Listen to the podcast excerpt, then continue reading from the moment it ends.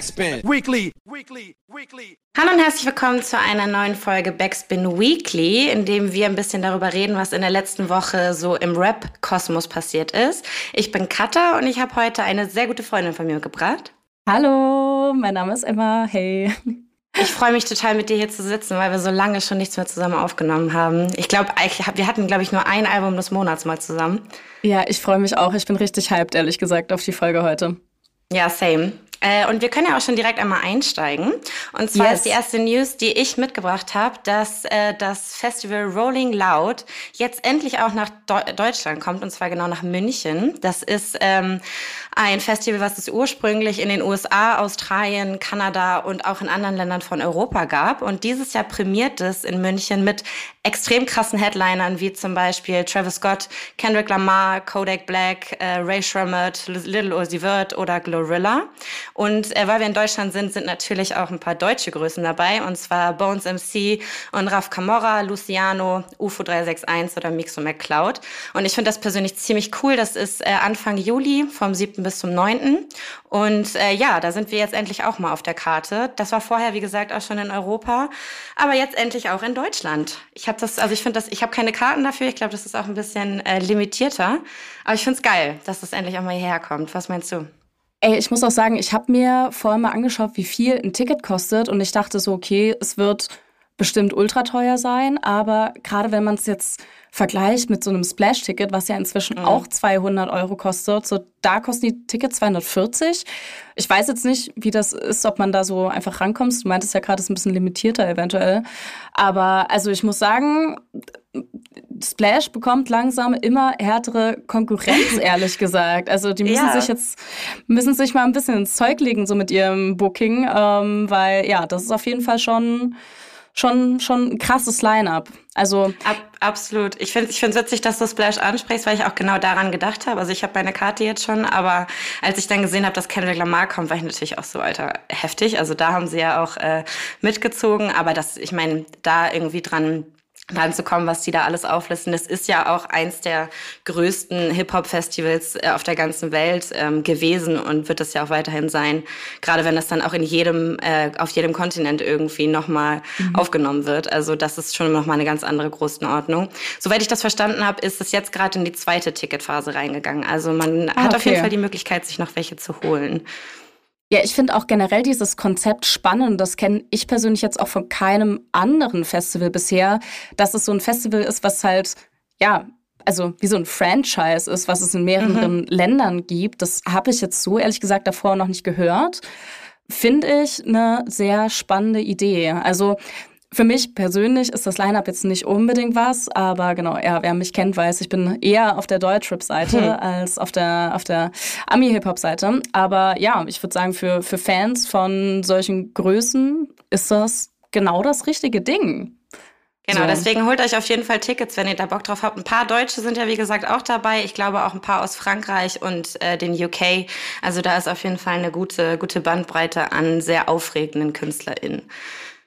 Voll. Ja, das nächste Thema, was ich mitgebracht habe, dabei geht's tatsächlich auch um ein Konzert, allerdings eher um eine traurigere Nachricht. Und zwar war am Sonntag ein Konzert von Glorilla in Rochester, New York. Und ja, dabei kam es zu einer Massenpanik, wo mehr als zehn Leute verletzt wurden, zwei auch dabei leider gestorben sind. Und ja, also es gab anscheinend Gerüchte darüber, dass Schüsse gefallen sind. Die Polizei hat jetzt noch nichts weiter bestätigt. Also die konnten keine Schuss, Schüsse oder ähm, ja, Einsatz von Messern feststellen bisher. Also es gibt noch keine richtige Ursache.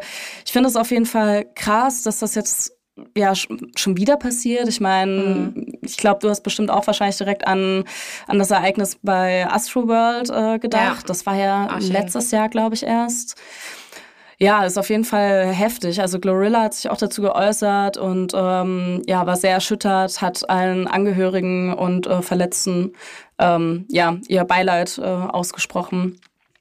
Ja, ja. ich habe das auch mitbekommen. Also ich glaube, Astroworld war tatsächlich von vor zwei Jahren. Letztes Jahr ging es dann okay. darum, ob Travis Scott tatsächlich wieder auf einer Bühne auftritt, weil das für ihn natürlich Stimmt, ja. nochmal eine andere Nummer war, auch gerade weil das ja andere Gründe auch hatte als jetzt ähm, bei, bei Glorilla. Das ist ja was, was sie gar nicht beeinflussen konnte.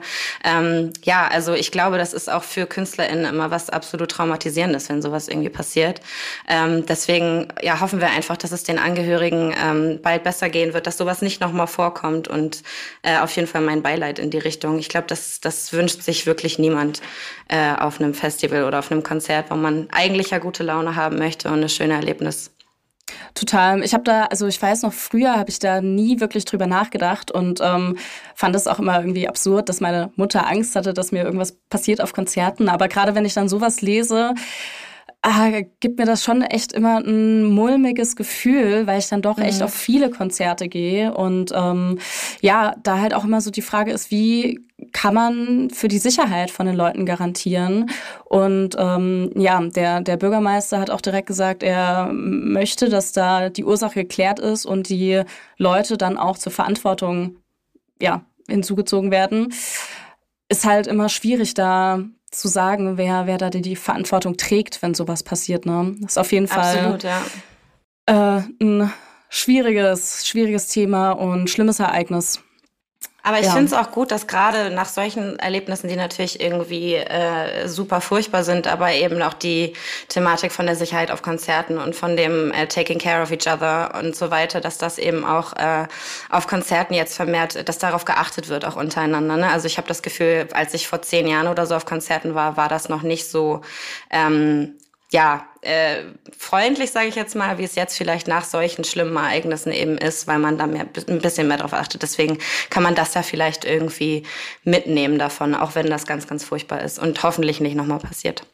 Ey Leute, passt wirklich auf euch auf, auch wenn ihr im Moshpit seid, passt aufeinander auf. Ich sehe das auch heute leider gerade eigentlich immer mehr, dass nicht mehr so viel Rücksicht genommen wird, ehrlich gesagt. Deswegen passt ein bisschen auf aufeinander, habt euch lieb und äh, geht gut miteinander um. Das, was Emma sagt. Kommen wir jetzt zum äh, dritten Thema diese Woche. Und zwar, das ist äh, etwas ein bisschen erfreulicheres. Und zwar, das ist die neue Serie auf RTL Plus, beziehungsweise Doku-Reihe Prison Tapes, Rap hinter Gittern. Und gerade kurz bevor wir die Aufnahme gestartet haben, habe ich die erste Folge zu Ende geguckt. Und Kata, äh, möchte, mir. Erzähl ja, ich mir, möchte um deswegen eine, eine große, große Empfehlung aussprechen. Und zwar einmal nur kurz zum Einordnen. Das ist eine vierteilige Doku-Reihe ähm, mit den Rappern Waisel, Echo Fresh, Nemo und Oleg Sesh, die jeweils in einer Folge, die geht immer ungefähr eine Stunde, in einen deutschen Knast gehen, um mit ausgewählten Insassen einen Song aufzunehmen. Und ähm, es wird so ein bisschen, äh, ja, die Insassen erzählen so ein bisschen von ihrer Geschichte, auch weswegen sie einsitzen, ähm, wie ihr Alltag so aussieht. Und jetzt in der Folge mit Waisel, der war mit dem äh, Produzenten Judy zusammen da ähm, der greift ihnen so ein bisschen unter die Arme und hilft denen eben diese Texte zu schreiben und in den Flow reinzukommen. Und ganz zum Schluss performen sie den Song zusammen mit dem Rapper äh, vor ihren Insassen-Kollegen sozusagen. Und äh, ja, das ist von mir wirklich eine Empfehlung. Ich habe echt ein bisschen Angst gehabt, dass das vielleicht cringe wird, weil man weiß ja immer nicht so ganz bei, bei RTL. Bei RTL. Wobei ich sagen muss, das wollte ich auch noch sagen, ähm, die haben sich ja auch äh, der Doku über Schwester Eva, ähm, Female Rap Doku oder Bushido angenommen und das wurde ja schon ganz gut gemacht. Aber ja, deutsche Fernsehgeschichten über Rap, man weiß nicht so genau. Ähm, aber an der Stelle kann ich sagen, das ist wirklich, kann ich nur empfehlen. Also bis jetzt sind, glaube ich, zwei Folgen online ähm, und äh, die Staffel ist dann eben mit den vier beendet. Äh, von mir eine wärmstens Empfehlung. Ich finde das immer cool, wenn das so ein bisschen an den Normalo in Anführungsstrichen rangebracht wird, weil auch einfach gezeigt wird, dass hinter einem Rap-Song nicht einfach nur Autotune und äh, sinnlose Worte stehen, sondern da auch ein bisschen mehr hintersteckt. Und ähm, es ist auch ein bisschen emotional, wenn man sich die Geschichte der, der Insassen irgendwie anhört. Also Emma, nutz meinen RTL Plus Account und guck dir das auf jeden Fall an. Werde ich auf jeden Fall machen. Also ich bin, bin hyped. Ich hatte ehrlich gesagt auch die gleiche, die gleichen Bedenken so, aber wenn du sagst, es ist gut, dann äh, werde ich dem Ganzen mal eine Chance geben und das für den nächsten verkaterten Sonntag mir mal aufheben. Ja. Das Ganze. Also ich muss, ich muss sagen, ich kann jetzt auch nur für die Folge mit Waisel sprechen. Ne? Also jetzt überhaupt kein Hate in die andere Richtung. Ich weiß nicht, wie es mit den anderen Rappern aussieht, aber die hat mir auf jeden Fall sehr gut gefallen. Ja, wir sind gespannt, was da noch kommt. Ich habe auch noch äh, ein ein schönes und sehr erfreuliches Thema. Und zwar ähm, gestern, ähm, also wir nehmen das heute einen Tag nach dem feministischen Kampftag auf und äh, gestern wurde von 365XX verkündet, dass es einen Label-Sampler gibt. Für alle, die das Label nicht kennen, das war das erste All-Female-Rap-Label in Deutschland. Ähm, genau, und der Label-Sampler erscheint am 30. Juni mit wunderbaren Frauen, Rapperinnen äh, drauf, und zwar DP, Carrie, Satari, Maribu und noch viele andere, um hier nur mal ein paar zu nennen. Äh, das Ganze erscheint auch auf Vinyl, was mich besonders doll freut. Ich als Plattenliebhaberin, ich werde mir die auf jeden Fall kaufen. Das ist sehr sicher. Ja, und ähm, ich ja, freue mich einfach. Dieses Label gibt's jetzt schon seit, ich glaube, zwei Jahren. Und ähm, ich verfolge die, die Arbeit von Lina Burghausen halt schon seit Anfang an. Also das ist die ähm, Label. Chefin so mehr oder weniger.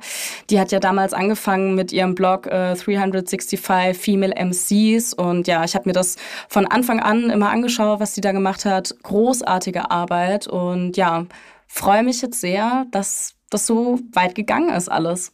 Ich bin da voll bei dir. Also ich meine, ich glaube selber als Frau in, in, der Szene, auch wenn wir jetzt auf der anderen Seite sozusagen stehen, ist es einfach wunderbar zu sehen, wie da so ein Raum geschaffen wird und auch wie Lina irgendwie ihre Künstlerinnen oder KünstlerInnen ähm, pusht und einfach nach vorne bringt. Ich habe auch von einzelnen Leuten immer wieder gehört, wie ähm, liebevoll und engagiert die Zusammenarbeit da ist. Ich finde, das ist echt eine richtig, richtig gute Geschichte. Und dann einfach, ich bin jetzt ja selber nicht so eine Vinylmaus, aber man kann sich das ja wahrscheinlich auch irgendwo anders anhören. Ähm, einfach mal so, also zusammengepackt, äh, einfach mal alle zusammen anzuhören. So die herausstechendsten Songs sozusagen von den KünstlerInnen finde ich, finde ich richtig gut und ehrt auch nochmal irgendwie die Arbeit, die die an alle da zusammen irgendwie reingesteckt haben. Also habe ich mich auch sehr darüber gefreut, als ich das gesehen habe. Voll, total. Genau wegen dem feministischen Kampftag habe ich jetzt auch nochmal was mitgebracht. Und zwar ähm, ist das die neue äh, Machiavelli-Session, äh, Scythe Her. Das, ich weiß nicht, ob jetzt jeder weiß, was die Machiavelli-Sessions sind. Von mir persönlich eine große Herzensempfehlung. Die sind mittlerweile in der dritten Staffel schon. Und das äh, geht äh, so ein bisschen darum, dass Artists, ähm, meistens aus dem Rap eben, äh, ihre politischen Songs zusammen mit dem WDR-Funkorchester ähm, performen. Und ähm, ja, das sind meistens dann auch ein bisschen ältere Songs, die aber aber eben nochmal aufgelebt werden. Zum Beispiel in den letzten Staffeln da waren Georgia Smith, Oji Kimo, Nura, Loyal Kana und noch ganz viele weitere. Und in dieser neuen äh, Cypher sind es äh, Bounty Coca, Ellie Preis, Wassermann, Baby Joy und eben das Funkorchester. Und das ist ein sehr politischer Song, wie man es eben kennt, über Female Empowerment. Ähm, die, äh, sie rappen über Sexismus, Gewalt an Frauen, Femizide, Rassismus und allgemein Diskriminierung ähm, in, für Frauen in der Szene, aber auch allgemein. Und äh, ich persönlich liebe diese Sessions, weil eben die Thematiken so wie sie es verdient haben, aufgebauscht werden. Also wenn das dann total atmosphärisch wird und man textlich und dann eben auch musikalisch mit dem ganzen Körper so mitgenommen wird. Ähm, ja, ist einfach eine richtig gelungene Nummer und das war eben jetzt das Staffelfinale der dritten Staffel und ich bin wahnsinnig gespannt, was da äh, in den nächsten Staffeln noch auf die Beine gestellt wird. Ja, ich habe mir das äh, gestern dann tatsächlich auch angeschaut und ich muss echt sagen, ich hatte totale Gänsehaut. Also ich fand's mega, mega krass, was die da auf die Beine gestellt haben, auch mit diesen verschiedenen Rapperinnen. Fand ich, ja, also ich war so ein bisschen sprachlos, ehrlich gesagt, nachdem ja. ich das gesehen habe, weil ich es einfach so schön finde. Und ich finde einfach auch diesen Zusammenhang zwischen Klassik und Rap, der funktioniert so unfassbar gut, ähm, was ich mir eigentlich sonst nicht unbedingt hätte vorstellen können. Aber in der Konstellation ist das einfach, einfach immer richtig, richtig schön anzusehen, anzuhören. Ja, deswegen, ich hoffe, da kommt noch eine vierte Staffel, wie du auch schon sagst. Äh, Wäre schön, wenn das noch weitergeht. Ja, total. Ich weiß noch, wenn du jetzt sagst, dass du dich, dass du überrascht bist, weil ich, als ich gelesen habe, ich glaube, die erste Folge war tatsächlich OG Kimo mit Georgia Smith und ich habe gedacht, so, okay, ähm, wie kann das jetzt irgendwie äh, zusammenpassen? Die beiden mhm. vielleicht alleine, aber mit einem Orchester noch zusammen. Und jedes Mal, wenn ich mir diesen Song anhöre, fange ich an zu heulen. Jedes Mal, weil es so natürlich auch thematisch einfach ein total krasser Song ist. Aber das ist einfach, ja, dieser, dieser Druck, der da mit hinter ist. Und klassische Musik steht ja dafür, dass es dich mit dem ganzen Körper einnimmt. Ähm, also großartige Arbeit da von dem Cosmo-Team und alle, die da zusammen dran arbeiten. Bitte, bitte weiter so. Voll, kann ich nur unterstreichen. Ja, ich habe zum, zum Ende jetzt nochmal ein Thema mitgebracht, ähm, was nochmal so ein bisschen Downer ist zum Ende jetzt, aber mir persönlich auch sehr am Herzen lag, das hier nochmal ähm, aufzugreifen und hier auch nochmal ähm, zu besprechen. Und zwar wurde letzte Woche Sonntag verkündet, dass ähm, der Rapper Lord Folter im Februar, am 17. Februar, im Alter von 31 Jahren verstorben ist. Hat schon davor immer sehr offen kommuniziert, dass er eben einen Hirntumor hatte. Ich hatte tatsächlich letztes Jahr auch noch die Gelegenheit, ihn persönlich kennenzulernen und zu interviewen und muss wirklich sagen, mit ihm ist auf jeden Fall nicht nur ein unfassbar krasser Künstler verloren gegangen. Und ich glaube, hier ist es an der Stelle auch gar nicht übertrieben, wenn man sagen kann, er war seiner Zeit voraus. Ich glaube, viele haben seine Kunst gar nicht verstehen können. Ähm, aber ich bin wirklich seit Jahren ein riesiger Fan und ja, und gleichzeitig einfach ein unfassbar sympathischer und lieber Mensch, der da von uns gegangen ist. Deswegen an der Stelle ähm, auf jeden Fall Rest in Peace und ähm, auch einmal mein, mein Beileid an alle Angehörige an der Stelle. Wie gesagt, es wirklich ein sehr, sehr, sehr großer Verlust äh, für, für die Szene und für alle Menschen, die um ihn herum waren. Bin ich total bei dir. Ich weiß noch, mir wurde das, mein bester Freund hat mir das Sonntagabend geschrieben und mich hat das auch total ja, mitgenommen irgendwie. Ich finde, manchmal gibt es KünstlerInnen, wo man das liest und nicht persönlich so einen Bezug hat. Und dann hat man eben die anderen KünstlerInnen, bei denen einem das schon einfach sehr weh tut.